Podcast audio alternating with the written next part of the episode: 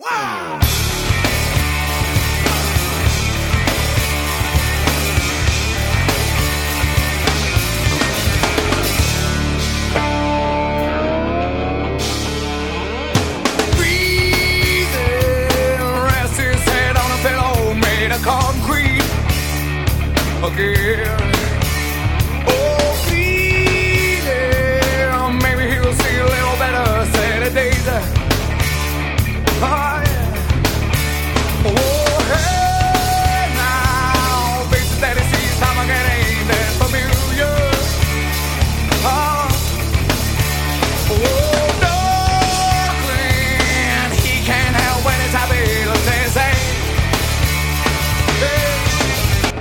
سلام این پادکست هشت بارونه. من مرتضی جعفری هستم به همه شما خوش آمد میگم.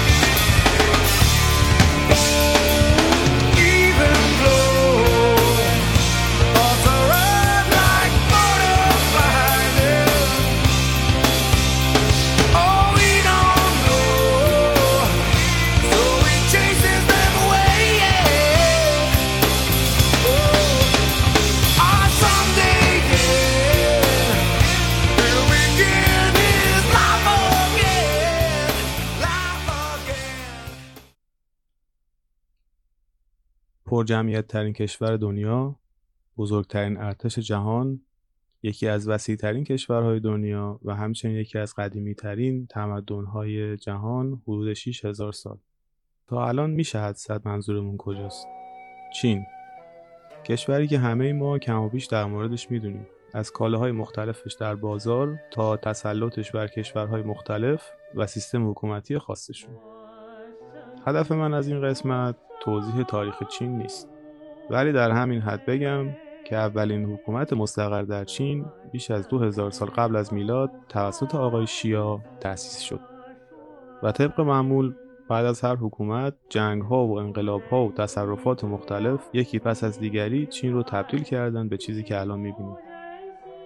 در سال 1978 یا دقیقتر بگیم در آذر ماه سال 1356 چین وارد بود جدیدی از اصلاحات اقتصادی میشه که دوران طلایی و رشد اقتصادی فوق‌العاده چین رو به همراه داره. طبق اعلام بانک جهانی از اون سال تا الان رشد ناخالص ملی چین از 150 میلیارد دلار به بیش از 1220 میلیارد دلار رسیده. به قول انگلیسی ها do the حالا این اصلاحات اقتصادی مگر چقدر می‌تونست تأثیر گذار باشه؟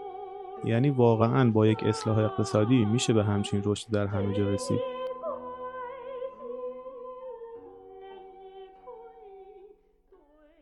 بیایید از دهه 50 میلادی چین رو بررسی کنیم که قبل از این اصلاحات اقتصادی اکثریت صنایع و کسب و کارها توی چین دولتی بوده و از سالهای قبل از اصلاحات که از اواخر دهه 70 رقم می‌خوره رشد چین همیشه مثبت بوده ولی با میانگین کمتر از 3 درصد در سال. این رو توی ذهنتون داشته باشید تا برگردیم به سال 1966 یعنی دوازده سال قبل از شروع رسمی اصلاحات اقتصادی آقای ماو رهبر جبهه کمونیسم یا همون حاکم چین ایده یک انقلاب فرهنگی رو مطرح می‌کنه که یک ایده کاملا ضد اشرافگرایی، سرمایهداری و سنت ها بوده که با توجه به دیدگاه چپگرای کمونیسم کاملا قابل پیش بینی بود. پاکسازی کامل عوامل غیر خودی از حزب حاکم در جریان این انقلاب فرهنگی انجام میشه. نزدیک به دو میلیون نفر جون خودشون رو از دست میدن. جالب این رو هم بدونید که آقای ماو چند سال قبلش یک ایده دیگه به نام یک جهش بزرگ به جلو یا یک گام بزرگ به جلو داشت که هدفش افزایش تولید در کشور بوده. طبیعتا بدون هیچ اصول و قواعدی که در نتیجه باعث مرگ نزدیک به چهل میلیون نفر میشه. بله درست شنیدید. بیش از چهل میلیون نفر از گرسنگی و قحطی. جمعیت چین در اون زمان حدوداً 600 میلیون نفر بوده که با یک حساب سرانگشتی بیش از 7 درصد جمعیت کل کشور از قحطی جونشون رو از دست دادن. خب حالا این ایده جدید به اسم انقلاب فرهنگی چین اجرا میشه و به سرعت به همه امور کشور می‌رسه و هر کس با این طرح مخالفت می‌کرده با عنوانهای مختلف از اشراف ساده و کپیتالیسم و راستگرا محاکمه و اعدام می‌شده. گاهی اوقات هم بدون محاکمه اعدام می‌شده. و رهبران چین همیشه کشورهای کپیتالیسم همسایهشون مثل کره جنوبی و ژاپن رو مسئول رشد پایین اقتصادی چین می‌دونستن. یا به قول معروف می‌گفتن اینها سهم ما رو دارن می‌خورن. در جریان این انقلاب فرهنگی دانشگاه و مدارس تعطیل میشه. تعداد زیادی از سران کشور اعدام میشن و خلاصه این انقلاب فرهنگی آقای ماو هم با تلفات زیاد بعد از ده سال به پایان می‌رسه. البته با حمله قلبی آقای ماو هم از دنیا میره. آقای ماو زدونگ رهبر قبلی چین یکی از اشخاصی بوده که باعث مرگ بسیاری از انسانها شده.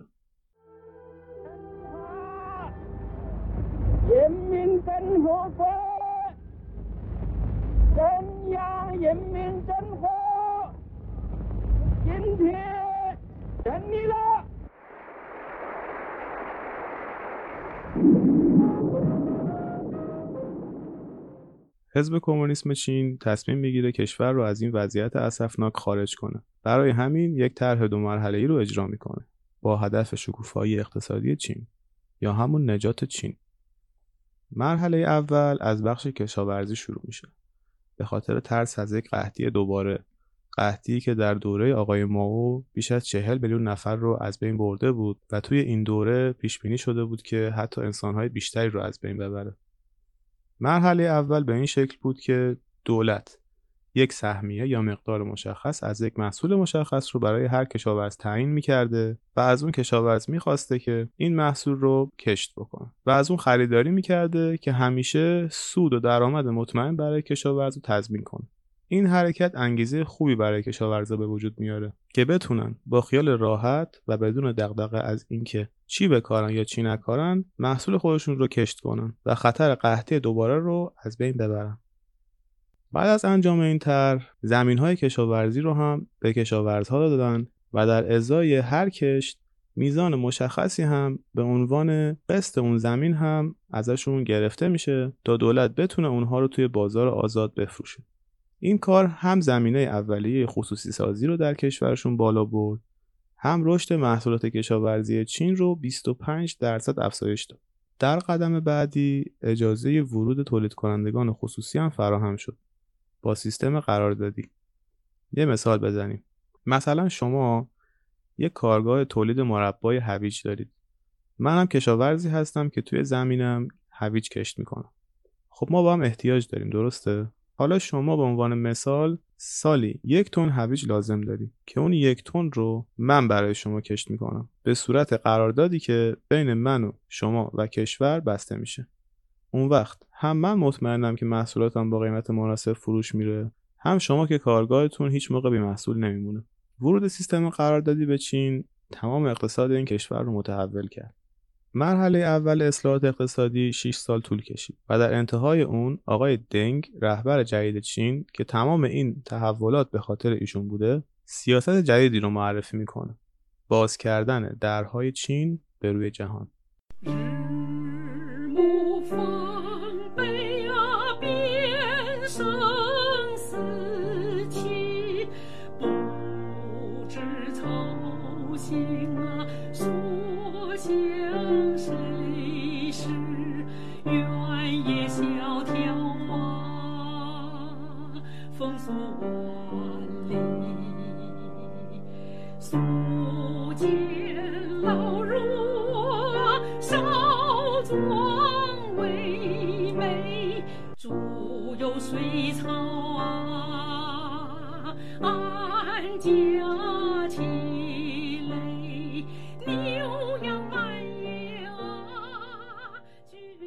باز کردن درهای چین به سوی جهان در اولین اقدام شهرهای شانتو، شنژن، جوهای، شیامن و همینطور جزیره هاینان رو مناطق آزاد اقتصادی ویژه اعلام می‌کنن که همگی اونها در جنوب چین بودن. تفاوت این مناطق با دیگر مناطق چین در این بود که قوانین سفت و سخت چین برای تجارت در این مناطق اجرا نمی شدن.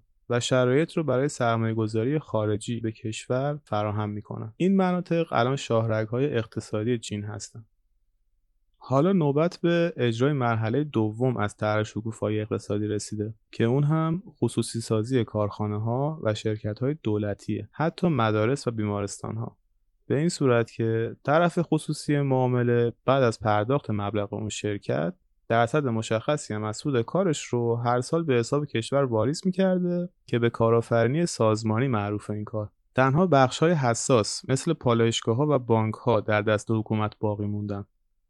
اگر می‌خواهید بدونید چقدر تاثیرگذار بوده این کار منظورم خصوصی سازیه در حال حاضر بیش از 70 درصد تولید ناخالص ملی چین سهم بخش خصوصیه. یعنی چیزی بیش از 8500 میلیارد دلار. همه چیز خیلی خوب داشت پیش می‌رفت. ولی بعد از فسادهای مالی مختلف و جلوگیری از ادامه این روند توسط رادیکال های چپگرا که خب با اصول اولیهشون اصلا همسو نبود نتیجه اینها شد افزایش شدید نرخ تورم و نارضایتی مردم که کار رو به حادثه چهارم جون کشید. در سال 1989 میلادی.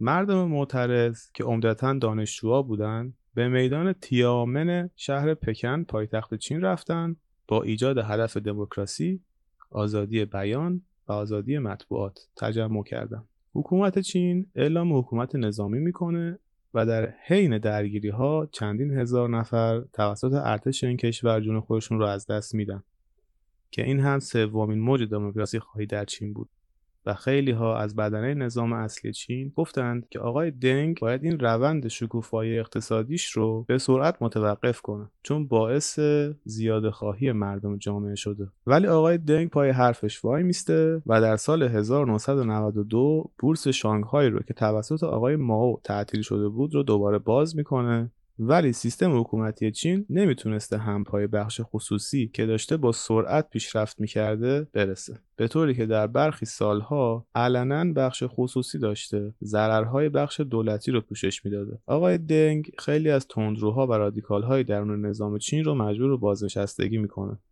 تا جایی که امکان داره تمامی صنایع چین رو هم خصوصی می‌کنه. و چند سال بعد در سال 1997 از دنیا میره.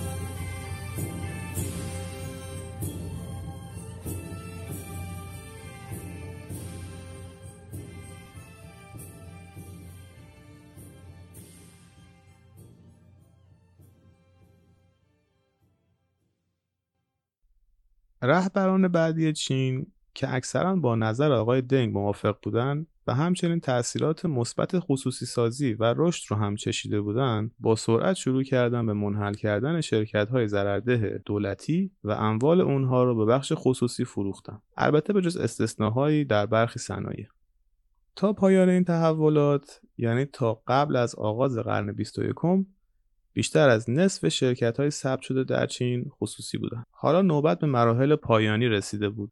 کاهش نرخ گمرک، آزادی در تجارت و صادرات، تغییر اساسی در سیستم بانکی که همه اینها باعث کاهش نرخ تورم و نهایتا در 11 دسامبر سال 2001 چین عضو رسمی سازمان تجارت جهانی میشه که بعضی از گروه های چپگرا شدیداً باهاش مخالفت می‌کنن که البته بهشون توجهی نمیشه در سال 2002 شخص جدیدی رهبر چین میشه به نام هو جینتاو. آقای جینتاو از چپگراهای قدیمی بوده و به نظرش برخی از تغییرات اساسی به ضرر کشور انجام شده بود مثل خصوصی سازی بخش بهداشت کشور و همچنین واگذاری زمین ها به کشاورزان. توقف خصوصی سازی توسط آقای جینتاو باعث میشه قیمت زمین در مدت کوتاهی سه برابر بشه و مردم باز هم نارضایتی شدیدی از رهبرشون بروز بدن ولی این کار آقای جینتاو باعث شد که قدرت مرکزی چین همچنان قوی و دیکتاتور باقی بمونه. در سال 2005 چین از نظر اقتصادی موفق میشه که از ژاپن عبور کنه که قبلها برای مردم اون کشور یک خول بیشا خودم توصیف شده بود که عبور ازش غیر ممکنه. چین در حال حاضر یکی از بزرگترین و قدرتمندترین کشورهای جهانه با یکی از بهترین اقتصادها. امیدوارم از این قسمت پادکست هشت بارون هم لذت برده باشید. پادکست ما رو می‌تونید از سان کلاود، یوتیوب، کانال تلگرام و آی جی تیوی هشت بارون گوش بدید. اگر تا الان از گوش دادن به هشت بارون لذت بردید اون رو به دوستانتون هم معرفی کنید من مرزاد جعفری هستم و فراموش نکنید که دنیا مال ماست.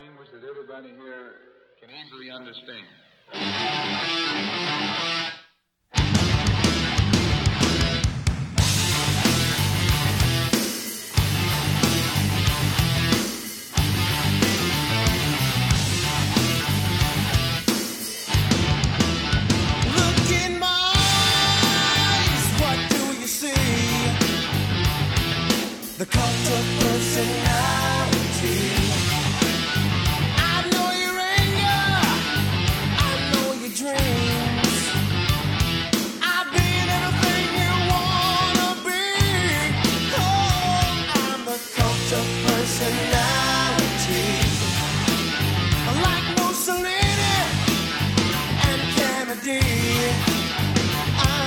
the cult of personality, the cult of personality, the cult of personality.